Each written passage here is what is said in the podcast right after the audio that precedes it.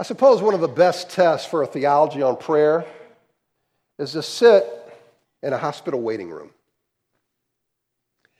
Uh, sometimes the news is good, and sometimes the doctor comes out and delivers something to a family, things that they don't want to hear. Sometimes you don't get extra time with a loved one like you had hoped. And sometimes God does not answer that prayer that you prayed so passionately for God to intervene and to heal. And God has denied your request. I mean, we can empathize with people, can we not?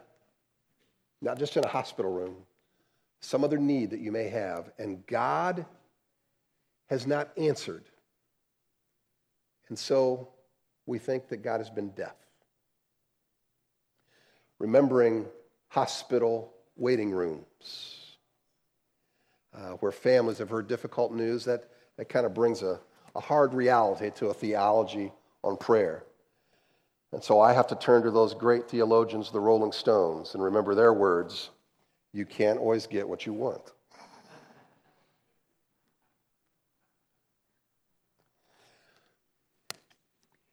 I've always eschewed me trying to be some kind of carnival barker, trying to drum up some image of God or, you know, rah rah, like I'm some cheerleader for God, when it just doesn't ring quite true, it doesn't square with reality.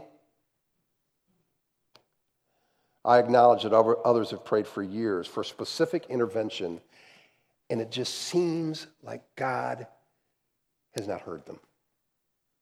It's in those moments when your faith either breaks or it's strengthened.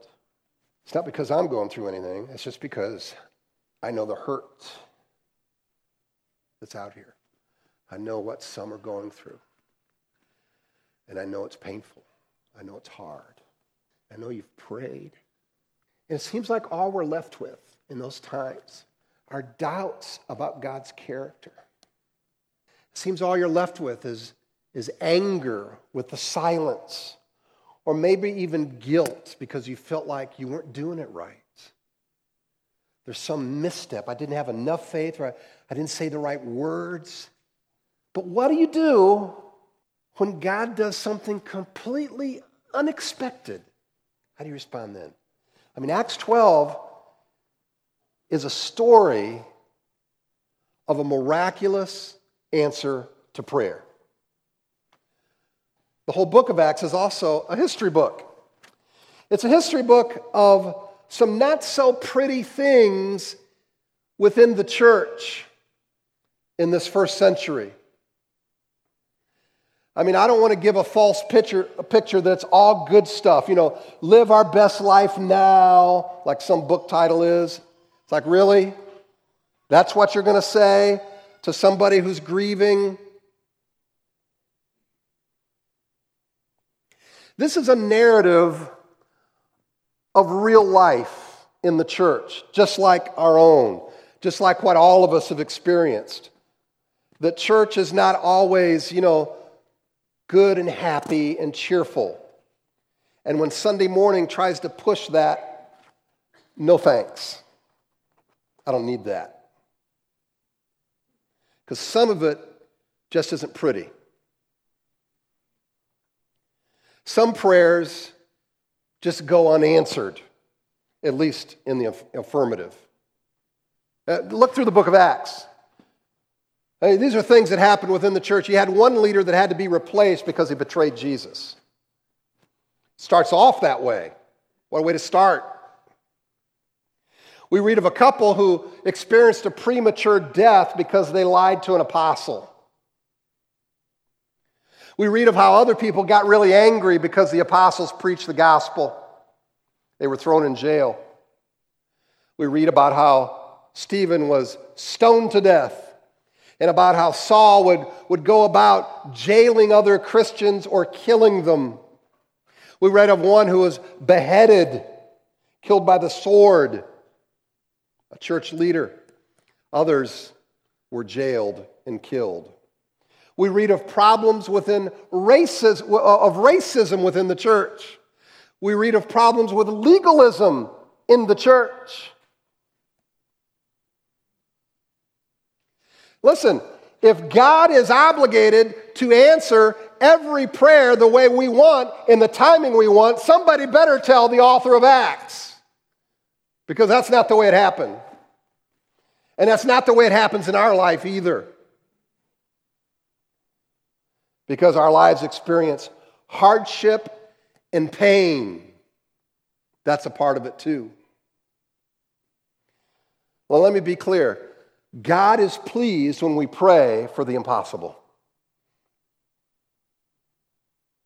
You continue to pray. I'm glad that this is a group of people that were praying for, for Peter. And God is pleased when we pray, uh, pray often, right? But God is also pleased when we trust Him to execute His game plan. And sometimes that means rescue. You know, we might get what we want. It might, that prayer might be in the affirmative. And sometimes it means endurance through the midst of the trial. We don't like it, maybe, but that's what it is. And so I just want us to keep that reality in mind as we read this story. I would not want to take away one iota of the, of the wonder and the miraculous power of God in what he did in freeing Peter. But I also don't want us to twist this passage to make it mean something it doesn't. Verse 12 says this When he realized this, he went to the house of Mary, the mother of John, whose other name was Mark, where many were gathered together and were praying. So as soon as Peter was fully awake, he realizes that God has indeed delivered him. And he doesn't want to stay out in the open because he's well aware that he's going to be hunted down. So he tries to find a hideout. Says many dis, uh, disciples were gathered together in Mary's house and they were praying. And we know from early in the chapter, they were praying for Peter. So Peter knows where to go for, for safety, for support, for prayer. I love that. Do you know where to go for safety, for support, for prayer? I hope your life group is a place of safety, support, and prayer. I hope our homes are places where people can go to and know that it's safe and know that there's grace there and that they're open. The home is that of Mary. When a woman is designated as an owner in the first century, that usually means that she's a widow. We also assume that she's a person of means because she had a gate and an entryway in her home, and it was large enough for many disciples to come and gather and pray. One of her sons is John Mark, who would be a person who figures prominently in Paul's first missionary journey. Verse 13, and when he knocked at the door of the gateway, being Peter, a servant girl named Rhoda came to answer. Recognizing Peter's voice, in her joy, she did not open the gate, but ran in and reported that Peter was standing at the gate. God could get Peter out of prison but Peter could not get himself into a prayer meeting.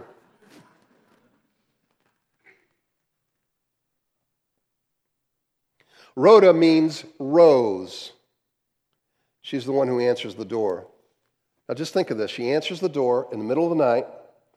Uh, they know the political temperature that Christians are being persecuted. That took some courage.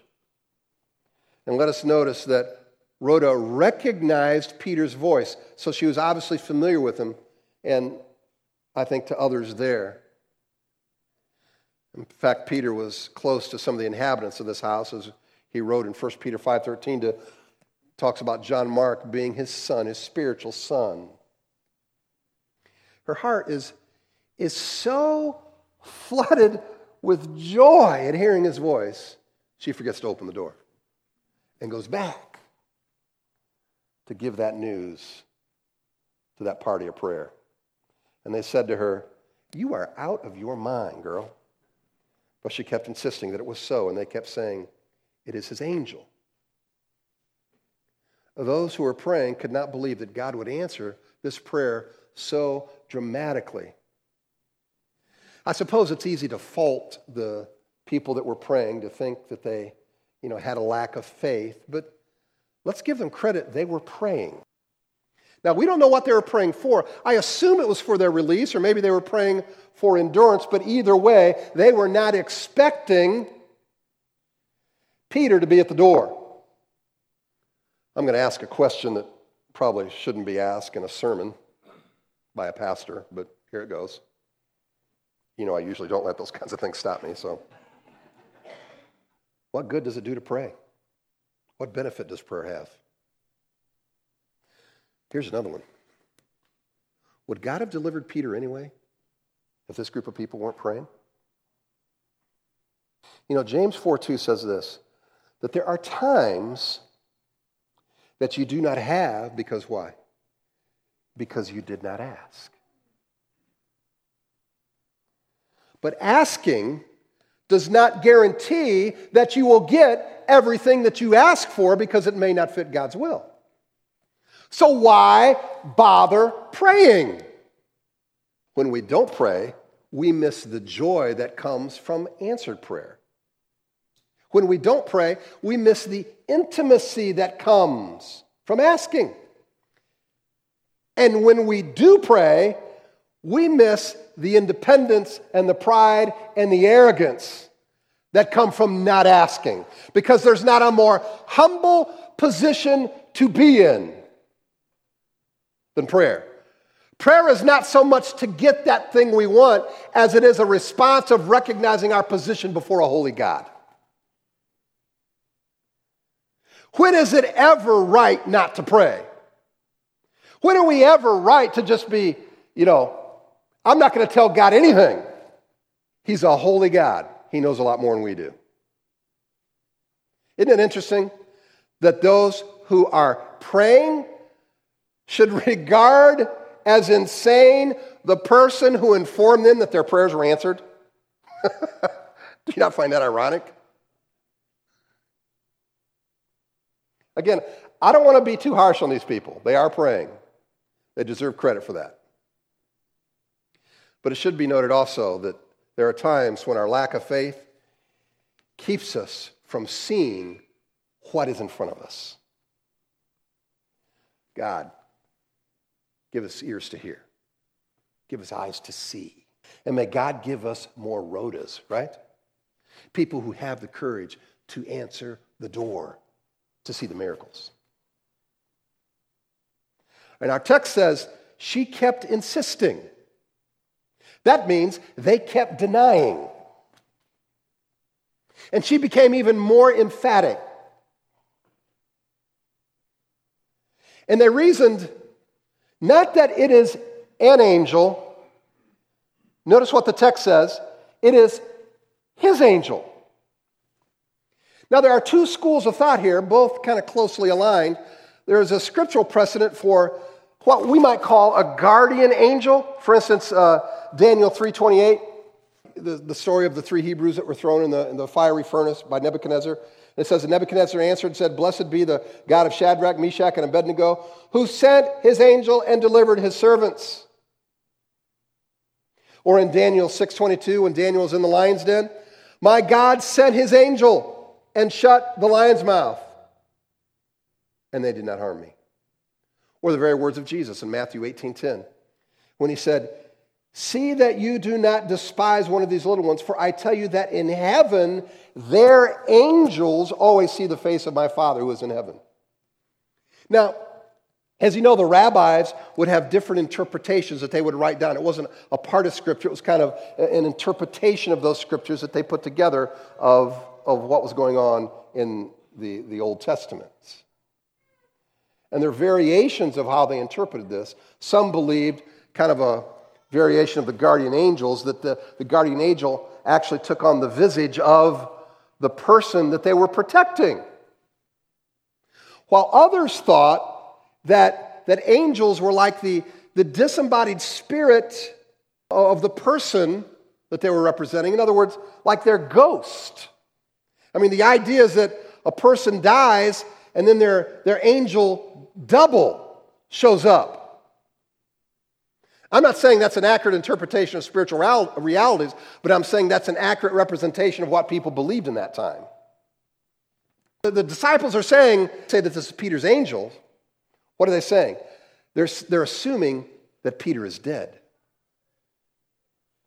And another factor that leads me to this conclusion is they're, they're insisting that it's an angel.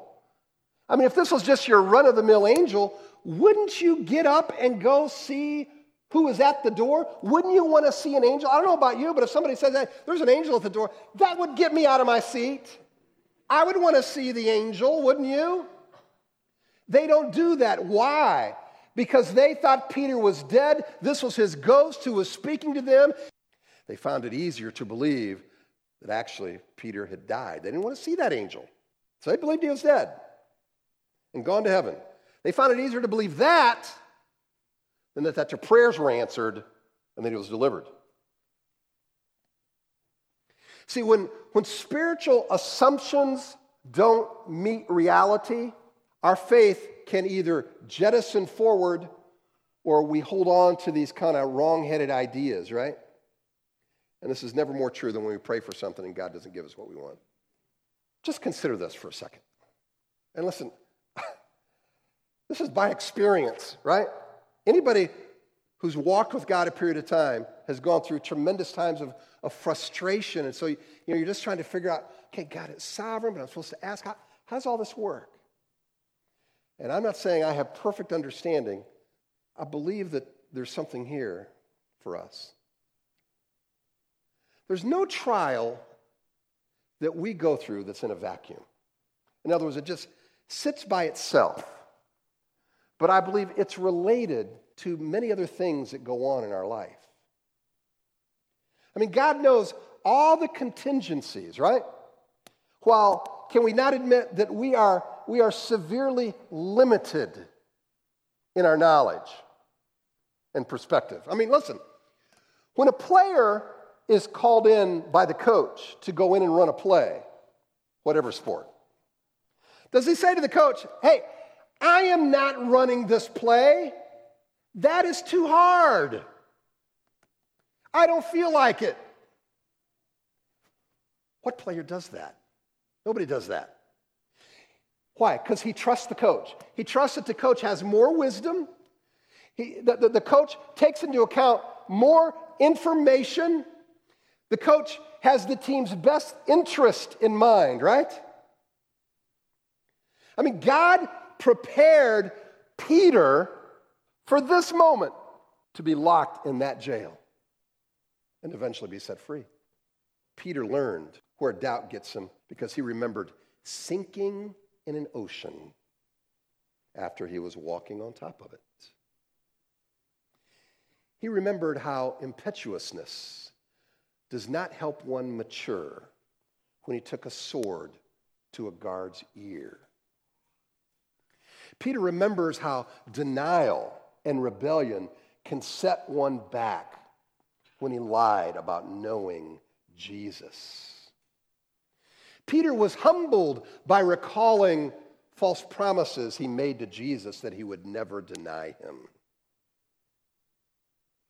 And Peter remembers how Jesus knew him better than he knew himself. When he was asked three times by Jesus, Do you love me? Are you going to feed my sheep?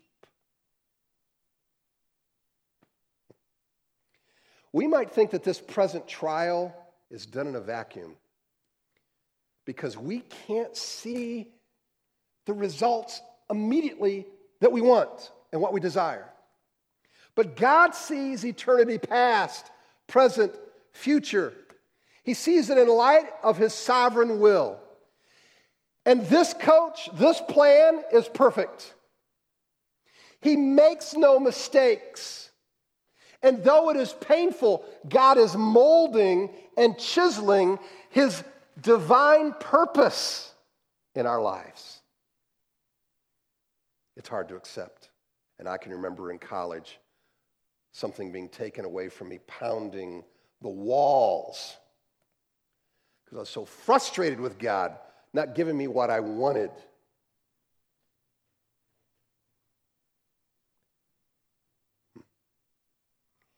Perhaps Peter could sleep because he remembered God being there in every failure, every tough spot.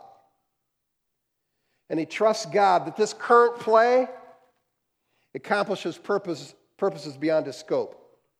Now, listen, you know, I, I, I, would hate to say, well, you know, God knows and he has some purpose. Uh, I'm not saying that. Some, this is not some blind faith, okay, that God has a plan, even though that, that may have a grain of truth. Even I would say it better like this that we trust in a God who is there. We trust in a God who we know his character is one of love, who we know has a plan, who we know is sovereign. That's not blind. That's an, that's an informed faith that believes in that kind of God. He is powerful. And whether I get what I want or not, my confidence remains in this God who has never lost a game, who has never called a wrong play, and who guarantees how this is all going to end. That's the kind of God we serve. You have cancer, you lost your job, that relationship not work out. That's the play. May not be the one you want, but that's the play you've been called to. That's the reality. Yes, it is hard. But listen, that is not the end. That trial, that thing you're going through, that does not define you. You are not a failure because this happened. Your coach has prepared you for this very moment, for this play. And you have the choice right now of whether you are going to tell the sovereign creator of the universe that he doesn't know what he's doing, or whether you are ready to lay your life down, to humble yourself. And as straight as I can shoot it, you don't need more information you need more humility. Because ultimately, we have to recognize I'm in no position to dictate to God. And I trust Him. I trust that He has prepared me for this moment. But Peter continued knocking. if there ever was a understatement, I mean, Peter knows he's being hunted down. Can you imagine looking over your shoulder like, dude, answer the door, okay? All right, he continues knocking. And when they opened, they saw him and were amazed. But motioning to them with his hand to be silent, he described to them how the Lord had brought him out of the prison. And he said, Tell these things to James and to the brothers. Then he departed and went to another place. Hmm. There's a mood of celebration here. And Peter, they're so excited, he, you know, he basically has to tell them, keep it down. Right? There could be guards passing by. I don't want them to hear the commotion. And he proceeds to give them the details of what God had done in releasing him from prison. Well, that may have been a revelation itself, because apparently he was half groggy through the whole thing anyway, so I guess God gave him the details. you know, when, we hear the testimonies of what God has done, what does that do? That, that encourages us, does it not? Or the, the details of how God helped me endure through a trial. Maybe God didn't let me escape. Again, that encourages. Don't ever think that your story is unimportant. Then Peter tells him to let James and others know what happened. This James that's spoken about, it's the brother of Jesus. This is the same brother who at one time thought Jesus had lost his mind.